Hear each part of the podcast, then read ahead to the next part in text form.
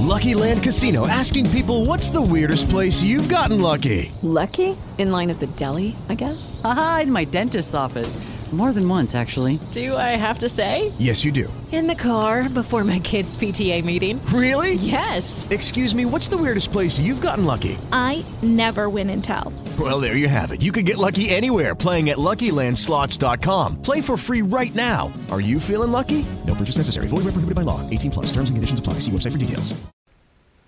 Parole e pensieri dei personaggi. Oggi ci occupiamo di questo argomento. Come il narratore riporta le parole e i pensieri dei personaggi? Quali tecniche adotta per ri- riferirci le parole e i pensieri dei personaggi? Diciamo che ci sono varie tecniche. A noi in particolar modo interessa capire questa cosa. Quale distanza c'è fra il narratore e le cose narrate, raccontate e appunto anche pensieri, parole, fatti, azioni, eventi, no? Cerchiamo di capire quanta distanza c'è. C'è eh, per esempio il caso in cui c'è una massima distanza, massima distanza del narratore, massima distanza tra il narratore e ad esempio i pensieri del personaggio. No? Questa massima distanza la si ha quando la focalizzazione è esterna, questo l'abbiamo spiegato la volta scorsa. Quando c'è quindi la massima distanza del narratore, ecco, attenzione, la focalizzazione è esterna, cioè il punto di vista è come quello di uno spettatore no, che osserva, che ascolta le cose che si dicono, i personaggi, che non può penetrare nella mente dei personaggi, non può sapere i suoi pensieri se non eh, quando vengono espressi no, in parole, fatti, azioni. No? Quindi abbiamo detto focalizzazione esterna. Oltretutto, eh, eh, diciamo così, parleremo a questo punto di narrazione mimetica. La narrazione è mimetica quando vuole imitare la realtà senza far vedere il, l'intervento del narratore. Narra- che, che ci sia un narratore non lo si capisce nella narrazione mimetica. La realtà deve presentarsi a noi in modo oggettivo, come appunto uno schermo cinematografico, diciamo, una, come un, davanti ad una cinepresa, no? come se, se, non ci fosse proprio l'occhio diciamo, del narratore no? a deformare, a interpretare, a giudicare. No? Dall'altra parte abbiamo invece una minima distanza, minima distanza, possiamo dire quindi anche una presenza costante del narratore, una presenza persino invadente del narratore. Quando abbiamo una minima distanza è una presenza invadente del narratore, ma sicuramente quando la focalizzazione è zero. Quando la focalizzazione è zero, quindi il narratore è on- onnisciente, è sempre presente, con i suoi giudizi, con i suoi commenti. Cioè, quindi la realtà non appare a noi in modo oggettivo, diciamo, no? Qui narrazione mimetica vuol dire imitazione della realtà, realtà oggettiva, no? Eh, prospettiva oggettiva, no? Diciamo. Invece qui sarà una narrazione diegetica, cioè è proprio lui che decide cosa raccontarci. Infatti diegesi vuol dire racconto, no? Eh, quindi abbiamo, dicevamo, una focalizzazione zero e una narrazione diegetica, quindi soggettiva, no? È lui che decide cosa raccontarci, come, e ovviamente, come abbiamo già visto con la focalizzazione zero, è ben capace di entrare, di penetrare nella mente dei personaggi, di sapere anche quello che pensano, non solamente quello che dicono esteriormente, no? ma anche quello che pensano nella mente. Scusatemi, devo usare il gesso fino alla fine. Ah, soggettiva, quindi, assolutamente soggettiva. Oh, partiamo da questi presupposti per capire bene le tecniche di rappresentazione delle parole, dei pensieri dei personaggi. Ci sono due tecniche essenzialmente, che sono quella del discorso diretto e del discorso indiretto. Le parole e i pensieri dei personaggi possono essere riportate direttamente, ad esempio con le virgolette, oppure con i trattini, no? Oppure indirettamente. E iniziamo quindi a parlare del discorso diretto. Anzitutto possiamo avere un eh, dialogo, ecco, d- dobbiamo distinguere fra discorso diretto legato o discorso diretto libero. Allora, il marito disse, non voglio più saperne di te. La moglie rispose, eh, anch'io. Il marito eh, ribatté, eh, quindi ho deciso di lasciarti. La moglie eh, riprese, anch'io. Eh, insomma, ecco, questo è un dialogo, diciamo così, quindi un discorso diretto legato. Legato vuol dire il marito disse, la moglie rispose, il marito riprese, la moglie, eccetera, eccetera. Cioè ci sono dei verbi che introducono queste eh, frasi dei protagonisti. Eh, si parla di discorso diretto legato quando c'è un verbo dichiarativo di dire, domandare, rispondere, gridare, eccetera, che introduce due punti virgolette. No? Invece il discorso è diretto e libero quando questo verbo dichiarativo manca. Non ne voglio più sapere di te, anch'io. Quindi ti lascio, anch'io. Se abbiamo questo insieme di frasi senza questo verbo dichiarativo che introduce, abbiamo un discorso diretto libero. Quindi, badate bene a quello che vi dico un po' cercando di correggere persino il vostro libro. Sul vostro libro c'è scritto quando la voce narrante resta nell'ombra e cede completamente la parola al personaggio, limitandosi a introdurre il discorso con un verbo dichiarativo, si ha il discorso diretto legato. Allora, cosa, come possiamo completare? Quando la voce narrante resta completamente nell'ombra e non, non c'è neppure il verbo dichiarativo, quindi la voce narrante è ancora più nell'ombra, allora abbiamo il discorso diretto libero so se mi sono spiegato. Quindi, eh, in, in, questo caso, quindi, per esempio, generalmente ci troviamo da questa parte della lavagna, generalmente. No? Cioè, intendo dire, il, a dire la verità, il narratore onnisciente eh, può anche tranquillamente utilizzare i dialoghi, eccetera, eccetera. Però i dialoghi sono proprio specifici di questi racconti in cui la, c'è grande distanza del narratore. Infatti, in sostanza, quando c'è la focalizzazione esterna abbiamo visto che il narratore può solamente riportare dialoghi, non può inserire delle sue, delle sue riflessioni, ad esempio.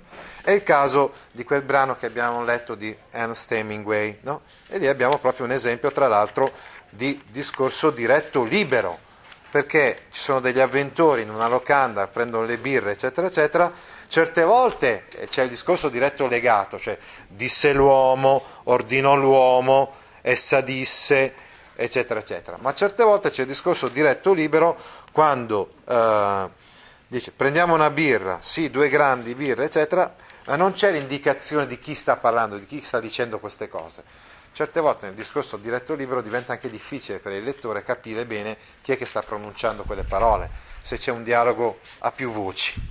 Oh. E questo è il dialogo quindi, cioè il tipico discorso diretto, quando in sostanza un personaggio parla ad altre persone e queste altre persone rispondono. Quando invece un personaggio parla e gli altri non rispondono e ascoltano solamente, parleremo di monologo comune. Il monologo comune è un monologo esteriore, nel senso che, che parla una sola persona, ma parla ad alta voce, no? però rivolto a tante persone, rivolto a tanti, perché sono tanti quelli che lo ascoltano. Ok? E questo è il monologo comune. C'è un esempio qua di monologo comune ed è mh, Donna Clorinda, che è moglie di Don Carlo Magna, che è un proprietario terriero, nel racconto Fontamara di Silone. Qui siamo proprio all'inizio diciamo, di questo romanzo dove si compie eh, il sopruso. Il sopruso ad opera dell'impresario sarebbe quello di deviare un corso d'acqua eh, corso d'acqua della città, non andrà più a bagnare le terre appunto di Don Carlo Magna, che è il marito di questa donna che sta parlando, di, di Donna Clorinda, ma sarà deviato.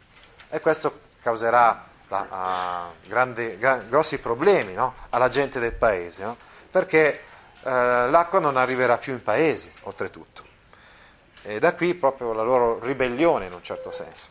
Questo è un romanzo importantissimo perché è ambientato nel periodo fascista, scritto da Ignazio Silone che poi di fatto dovette andare in esilio, no? perché qui denunciava uh, il podestà, cioè l'autorità costituita fascista in un certo senso del, del paese, che, era, uh, che, ha favorito questa uh, deviazione del corso d'acqua. E questo è un tipico esempio di monologo comune, cioè un monologo esteriore di uno che parla rivolto a tanti, uno che parla rivolto a tanti, è il monologo comune. Invece il soliloquio è quando uno parla, ad alta voce anche, ma è rivolto a se stesso, parla a se stesso. Eh, insomma, parla da solo. Eh, eh, si, come quando voi bravi ripetete la lezione e studiate ad alta voce, giusto? Insomma, il soliloquio è quando un personaggio parla rivolgendosi idealmente a un interlocutore oppure solo e proprio a se stesso e basta. Eh, è il caso, per esempio, un, del soliloquio dei, del ventitresimo capitolo dei Promessi Sposi, quando Don Abbondio è costretto ad accompagnare l'innominato ad andare a liberare Lucia nel castello dell'innominato. E non ha nessuna voglia di fare questo, però gliel'ha imposto il cardinale Federico Borromeo. E allora eh, borbotta, sapete quando uno eh, borbotta, brontola, perché è costretto a fare una cosa che non vorrebbe fare, oltretutto molto rischiosa e pericolosa per lui, perché si tratta di andare a fianco di un, di un delinquente, un signore del male come l'innominato che ne aveva ammazzati a centinaia di persone, eh, e poi eh, oltretutto su un mulo che era, si accostava pericolosamente ai dirupi al, ai, ai, ai burroni.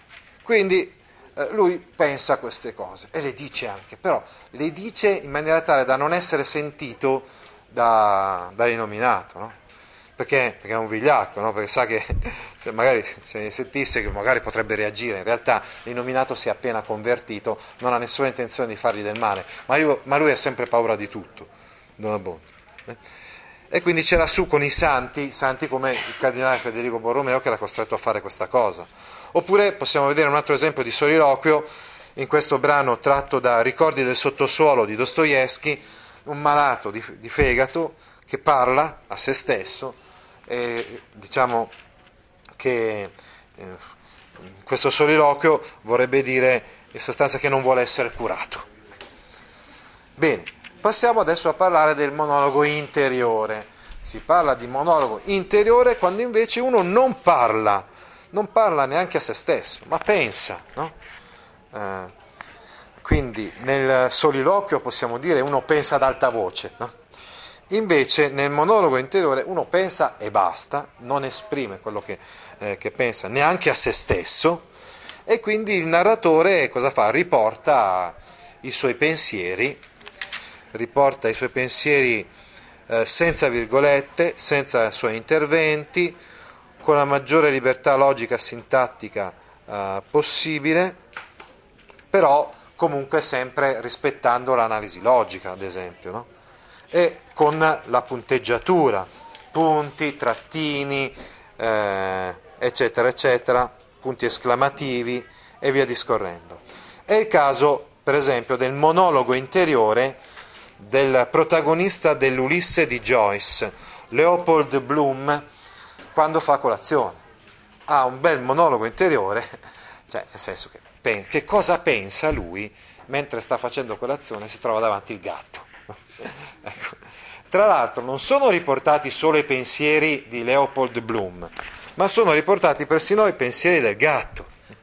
Infatti dice a un certo punto, a metà più o meno del brano, prr, grattami la testa, prr, è quello che pensa il gatto, che, che vuole che Leopold gli gratti la testa.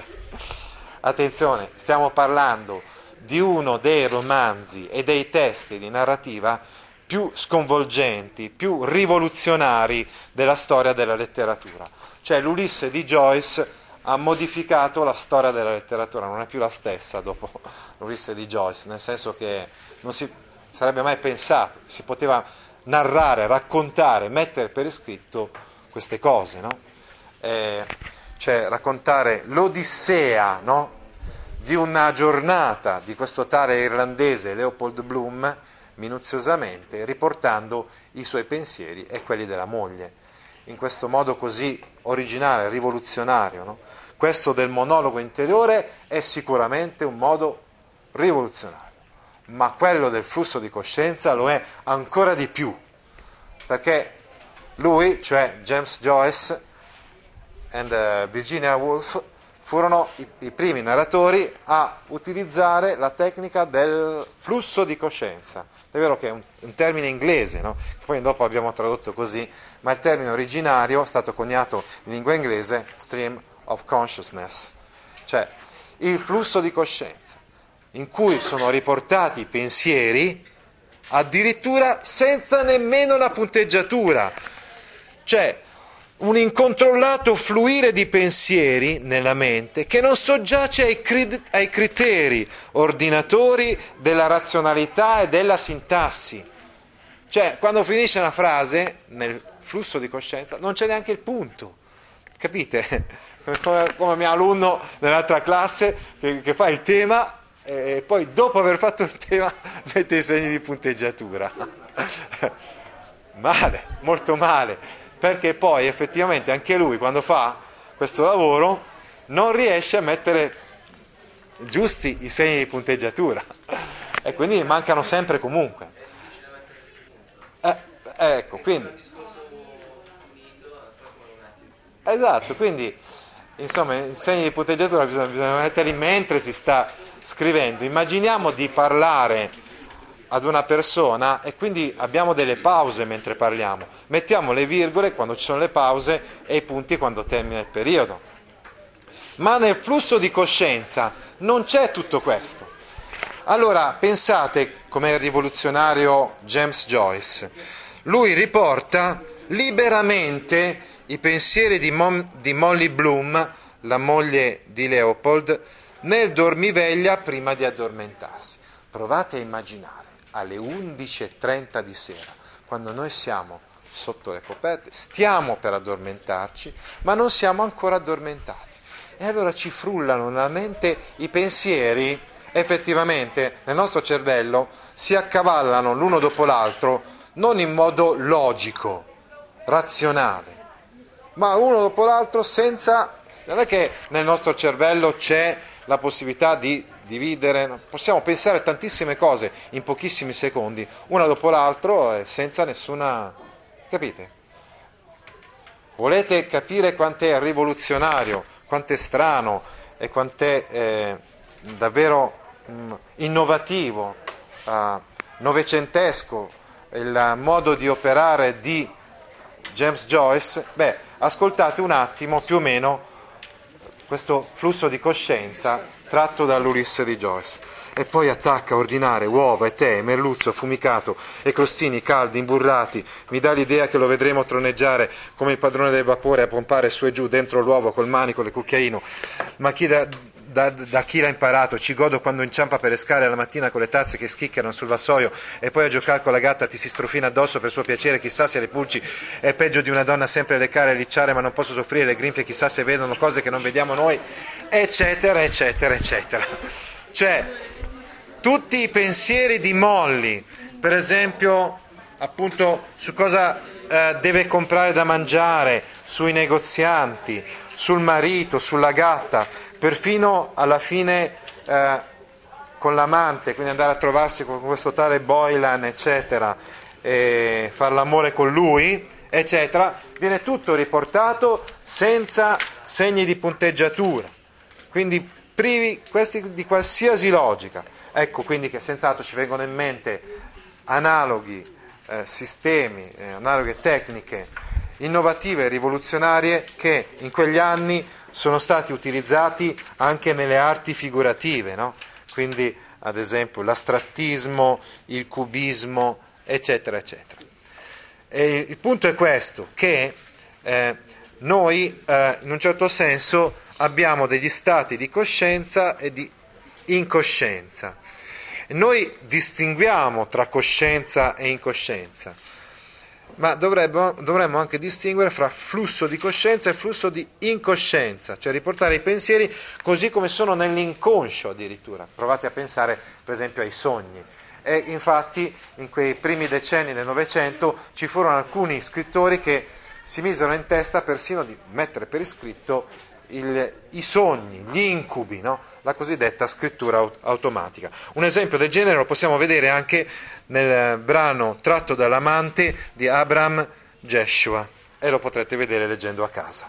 Adesso invece però appuntiamo la nostra attenzione sul discorso indiretto. Abbiamo detto infatti che il narratore può riportare le parole e i pensieri dei personaggi in modo diretto, quindi fa parlare loro, fa parlare i personaggi, o comunque riporta i loro pensieri dei personaggi direttamente, oppure in modo indiretto.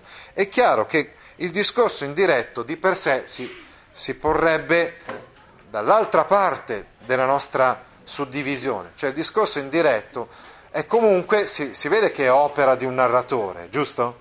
Cioè il narratore che ci riporta a lui no? quello che dicono i personaggi, non fa parlare i personaggi direttamente, ma ce li riporta a lui. No?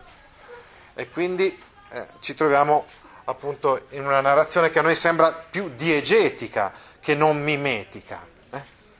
Bene.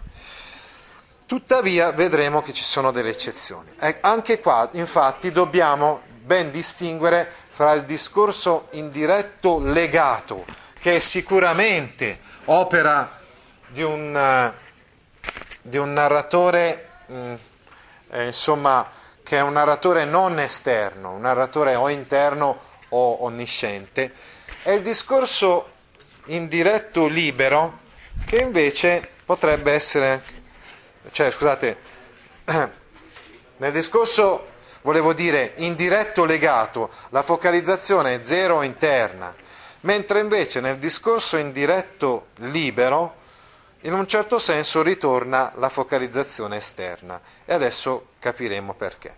Il discorso indiretto legato è introdotto da verbi dichiarativi. Ve lo ricordate il discorso diretto legato? È introdotto da verbi dichiarativi.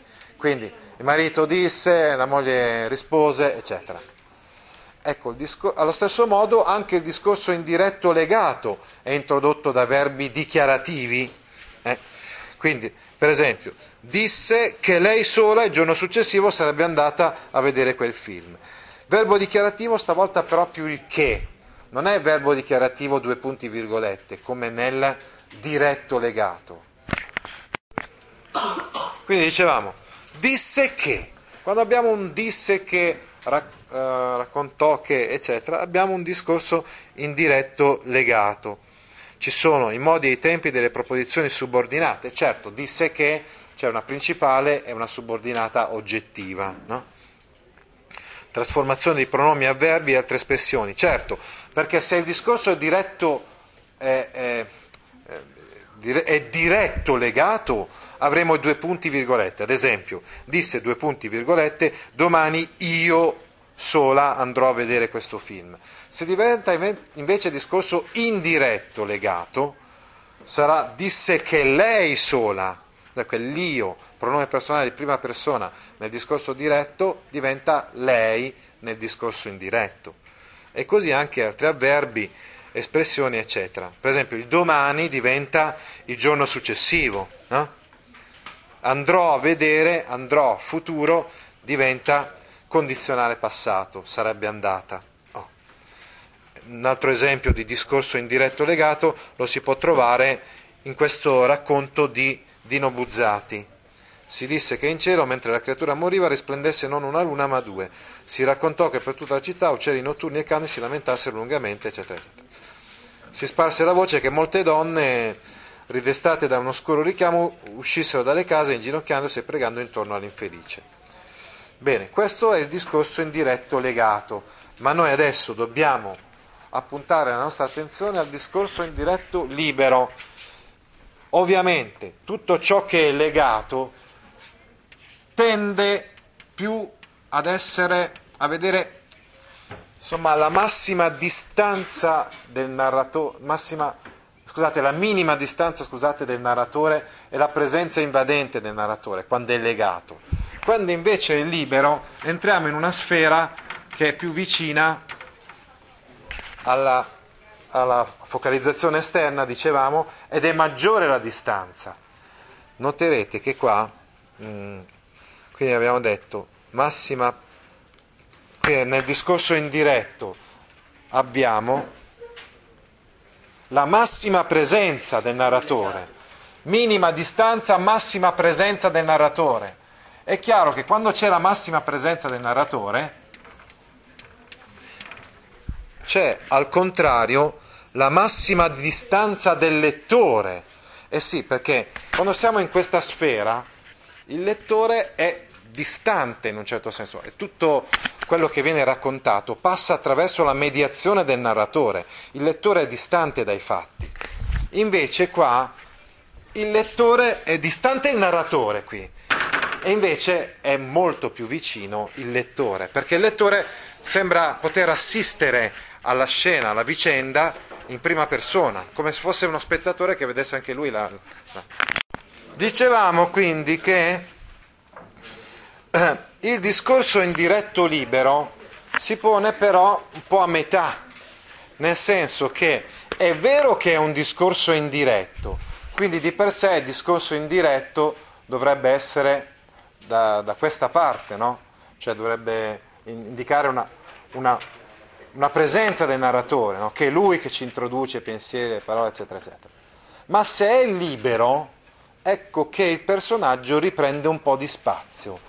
Qui è quando il personaggio è, eh, come dire, toglie spazio al narratore, mentre da questa parte è il narratore che toglie spazio al personaggio. Chiaro?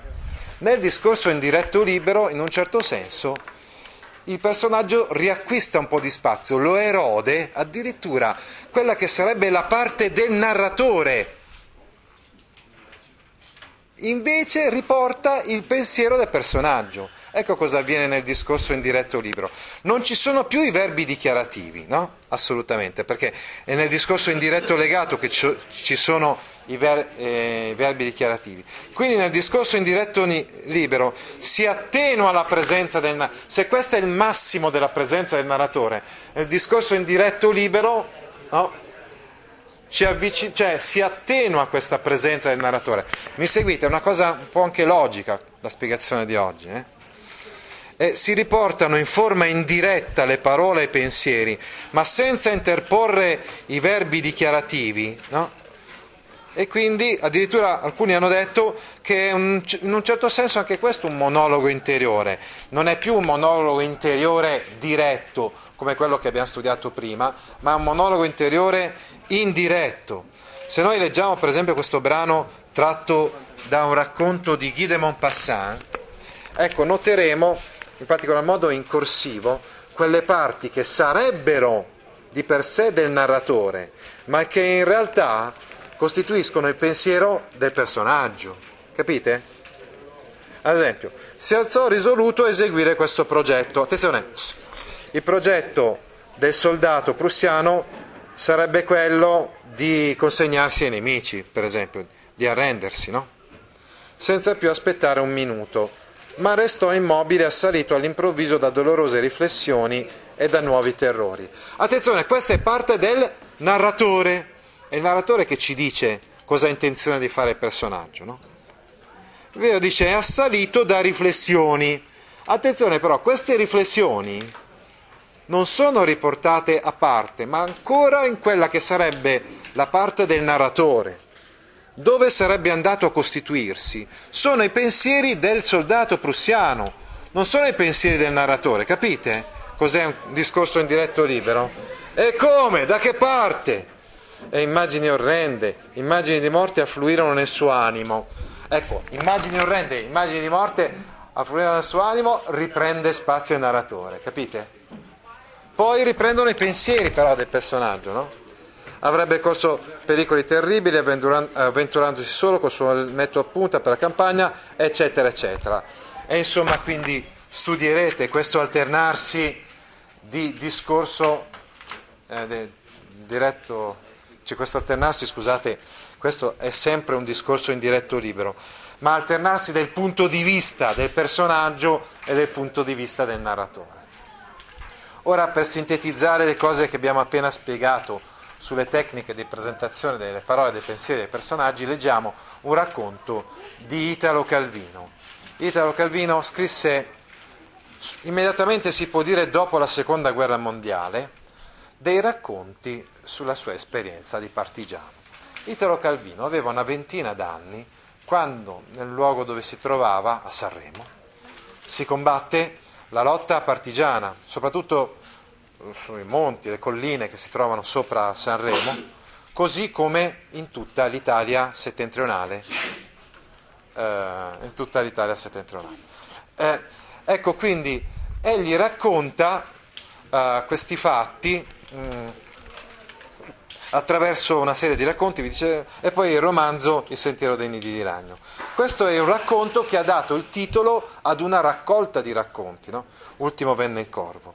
La corrente era una rete di increspature leggere e trasparenti con in mezzo l'acqua che andava. Ogni tanto c'era come un battere d'ali d'argento a fior d'acqua, il lampeggiare del dorso di una trota che riaffondava subito a zigzag. Come vedete all'inizio di questo racconto c'è una semplice descrizione di un corso d'acqua, insomma la corrente d'acqua, eccetera, quindi, un fiume, no? Ogni tanto c'era come un battere d'ali d'argento a fior d'acqua, sta a indicare quindi che all'interno di questo fiume si intravedono dei pesci, delle trote, adesso vedremo, che ogni tanto guizzano a fior d'acqua e si intravede il loro dorso argentato. C'è pieno di trote, disse uno degli uomini. Da una serie di elementi che comunque non ci dà il narratore, arriviamo alla conclusione che questi uomini sono partigiani, un gruppo di partigiani. E tra l'altro i partigiani avevano anche fame, tante volte hanno bisogno di mangiare, nascondersi là in mezzo alle colline, ai monti. Certe volte c'era qualcuno che li aiutava, dava loro da mangiare, rischiando comunque, no? e certe altre volte doveva cercare di procurarselo da soli. Uno dei partigiani dice, se buttiamo dentro una bomba vengono tutte a galla a pancia all'aria, le trote, se buttiamo una bomba le, vengono, le uccidiamo tutte. Disse l'altro, si levò una bomba dalla cintura e cominciò a svitare il fondello, cioè la parte posteriore di questa bomba. Allora si avanzò il ragazzo che li stava a guardare, un ragazzotto montanaro con la faccia a mela. Mi dai? disse e prese il fucile a uno di quegli uomini. Ecco, tra l'altro la lotta della resistenza in questi racconti e soprattutto nel romanzo del Sentiero dei Nidi di Ragno di Italo Calvino viene visto anche come un gioco. A quell'epoca molti dei partigiani erano anche ragazzi, ragazzini, insomma. Abbiamo detto che Italo Calvino aveva una ventina d'anni, ma c'erano spesso fra i partigiani anche tredicenni, quattordicenni, eccetera. E allora era molto in voga giocare con queste cose qua, cioè tipo, so, pistole, fucili, eccetera. Ecco. Mi dai, disse, prese il fucile uno di quegli uomini. Cosa vuole questo? disse l'uomo e voleva togliergli il fucile. Guarda questo bambino qua, ragazzino. Ma il ragazzo puntava l'arma sull'acqua come cercando un bersaglio. Ma se spari in acqua spaventi, i pesci e nient'altro, voleva dire l'uomo ma non finì neanche. Era affiorata una trota con un guizzo e il ragazzo le aveva sparato una botta addosso come l'aspettasse proprio lì. Ora la trota galleggiava con la pancia bianca. Cribbio, dissero gli uomini. Il ragazzo ricaricò l'arma e la girò intorno. L'aria era tersa e tesa. Si distinguevano gli aghi sui pini dell'altra riva e la rete d'acqua della corrente. Un'increspatura saettò sulla superficie, un'altra trota sparò. Ora galleggiava morta. Anche la seconda trota ha fatto la stessa fine della prima. Gli uomini guardavano un po' la trota e un po' lui. Questo spara bene, dissero. Il ragazzo muoveva ancora la bocca del fucile in aria. Era strano a pensarci, essere circondati così d'aria, separati da metri d'aria dalle altre cose. Ecco la riflessione che fa Italo Calvino in questo che è uno dei suoi primi racconti. Ci fa venire in mente anche altri racconti, no? E dice infatti la riflessione che fa questo ragazzino, c'è l'aria che mi separa da quella cosa lì in fondo. Io con questo oggetto magico posso accorciare immediatamente questo, questo spazio, cioè fra queste due cose, e posso bloccare quella cosa lì, una volta per tutte. Se si tratta di una trota, l'ammazzo, ovviamente. Quindi era strano a pensarci essere circondati così d'aria, separati da metri d'aria dalle altre cose. Se puntava il fucile, invece, l'aria era una linea diritta, invisibile, tesa dalla bocca del fucile alla cosa, al falchetto che si muoveva nel cielo con le ali che sembravano ferme. A schiacciare il grilletto l'aria restava come prima trasparente e vuota, ma lassù all'altro capo della linea il falchetto chiudeva le ali e cadeva come una pietra. Allora il falchetto lì in alto, in aria, in aria, lontano, lontano. E qua vicino. Cioè, eh, diciamo, si avvicina proprio la realtà. No? Dall'otturatore aperto usciva un buon odore di polvere il buon odore di polvere, quindi vi ricordate quello che vi ho detto prima, cioè queste cose, un po' questa guerra, no? vissuta da questi ragazzi qua, 13-14 anni, si trovano a vivere in una situazione per cui non giocano con altre cose, no? Mm. Si fece dare altre cartucce, erano in tanti ormai a guardarlo, dietro di lui, in riva al fiumicello, le pigne in cima agli alberi dell'altra riva perché si vedevano e non si potevano toccare quelle pigne? Come fare per avvicinare immediatamente queste pigne che erano lontane da lui? Perché quella distanza vuota tra lui e le cose? Perché le pigne che erano una cosa con lui, nei suoi occhi, lui, la pigna era nel suo occhio, no? erano invece là distanti. Però se puntava il fucile, la distanza vuota si capiva che era un trucco. Lui toccava il grilletto e nello stesso momento la pigna cascava, troncata al picciolo. Era un senso di vuoto come una carezza, quel vuoto della canna del fucile che continuava attraverso l'aria e si riempiva con lo sparo, fin laggiù alla pigna, allo scoiattolo, alla pietra bianca, al fiore di papavero. Oh, questo non ne sbaglia una, dicevano gli uomini. Nessuno aveva il coraggio di ridere. Tu vieni con noi, disse il capo il capo di questa brigata di partigiani dice conviene che tu vieni dalla nostra parte e non dalla parte dei tedeschi o dei fascisti. E voi mi date fucile, rispose il ragazzo. Beh, si sa. E andò con loro. Partì con un tasca, tascapane pieno di mele e due forme di cacio. Il paese era una macchia d'ardesia e i tetti delle case fatte con, con l'ardesia, con questa pietra scura, paglia sterco vaccino in fondo alla valle. Andare via era bello perché ogni svolta si vedevano cose nuove, alberi con pigne, uccelli che volavano dai rami, licheni sulle pietre, tutte cose nel raggio delle distanze finte, delle distanze che lo sparo riempiva, inghiottendo l'aria in mezzo.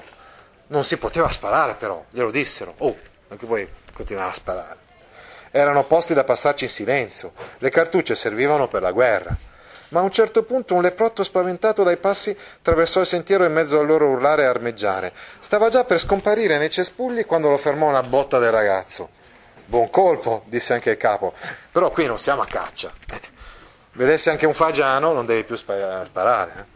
Non era passata un'ora che nella fila si sentirono altri spari. E il ragazzo di nuovo si infuriò il capo e andò a raggiungerlo. Lui rideva con la sua faccia bianca e rossa a mela. Pernici, disse mostrandola. Se n'era alzato un volo da una siepe.